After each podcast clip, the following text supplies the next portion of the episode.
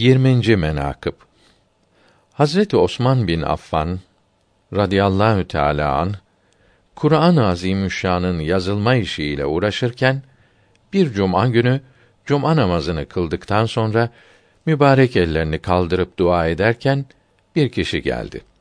Acayip sözler söyleyip dedi ki: Ey vahiy katibi! Sure-i Tebbet'i fazileti bakımından Sure-i önce yazmak layık değildir. Akla da hoş gelmez deyip bu şekilde bunun hikmetini öğrenmek istedi.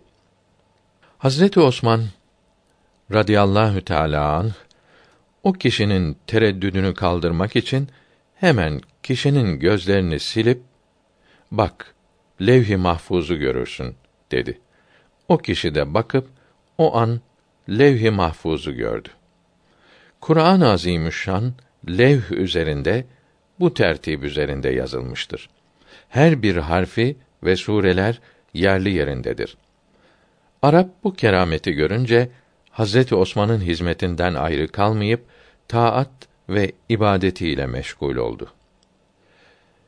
Gel insaf eyle. Hazreti Osman radıyallahu teala an büyük sultan değil midir?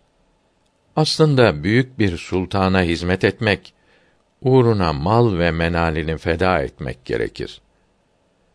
Gülşen-i Envar kitabından alınmıştır.